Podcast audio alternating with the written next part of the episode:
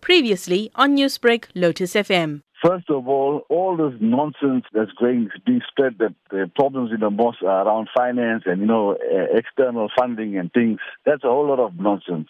I can say clearly that we haven't received a single cent from anyone abroad.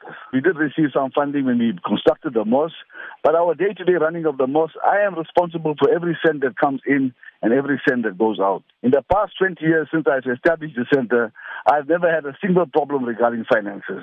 Our books are transparent. All our donors, whoever gives money, all the musallis give us money every month to run and to meet our expenses. There's a WhatsApp group. They see their money come in and they see how the money goes out. So we do not have any financial issues or there's nothing financial irregularities or anything of that nature in the mosque. The claims circulating on social media with regards to the mismanagement of funds at the Verulam Mosque, obviously Iran being involved here, is it known where the rumor originated from? I think that's a very interesting point you raised because once you go to where that uh, uh, rumor originated from, this uh, rumor has originated 20 years ago. It's not an old rumor. It's a very old rumor, I mean.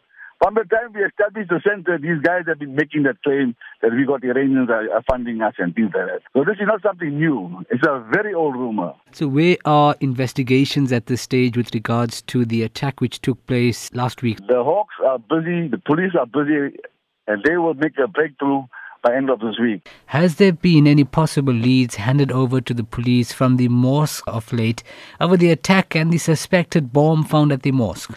The police are on the case and they are making very good progress. So no one needs to be suspicious about anybody. Let the cops do their work. Once they find the culprits, then people can then judge what has happened. Right now, it's mere speculation. How is the mosque operating being almost two weeks later from the incident?